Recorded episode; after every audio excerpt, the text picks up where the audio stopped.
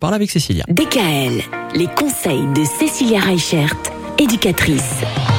On termine notre semaine à propos des activités extrascolaires. Cécilia, c'est vrai que quand on pense activités extrascolaires, on pense à, à quelque chose qu'on fait de manière très régulière, au moins une fois par semaine. Alors qu'en fait, on pourrait imaginer d'aménager finalement des activités un peu à la carte, j'ai envie de dire. Oui, c'est ça. On a des enfants qui sont euh, vite fatigables. Je pense à, à nos petits primaires. Hein. Souvent, le mercredi après-midi, ben, ils n'ont pas forcément envie d'aller au foot euh, ou à la danse ou je ne sais où, et ils sont fatigués. Donc euh, le fait d'avoir un temps de sieste, un temps de pause, ça leur permet à un moment donné bah, de reprendre un petit peu du poil de la bête parce qu'il reste encore jeudi, vendredi à travailler à l'école.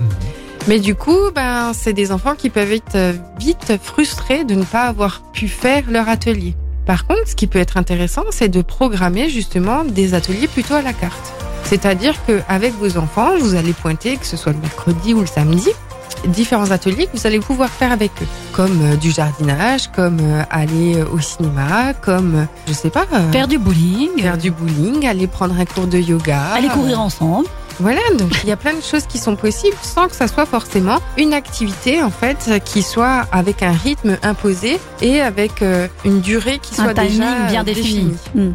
Donc ça vous permet aussi euh, de suivre plutôt le rythme de vos enfants plutôt que le rythme qui est imposé par l'activité. Mhm. Et pour certains enfants, euh, notamment les plus jeunes, eh ben c'est vraiment indispensable de pas leur imposer trop de choses et vraiment de pouvoir garder votre rythme à vous. Et ben voilà, ce sera donc le conseil de fin de semaine. Merci Cécilia.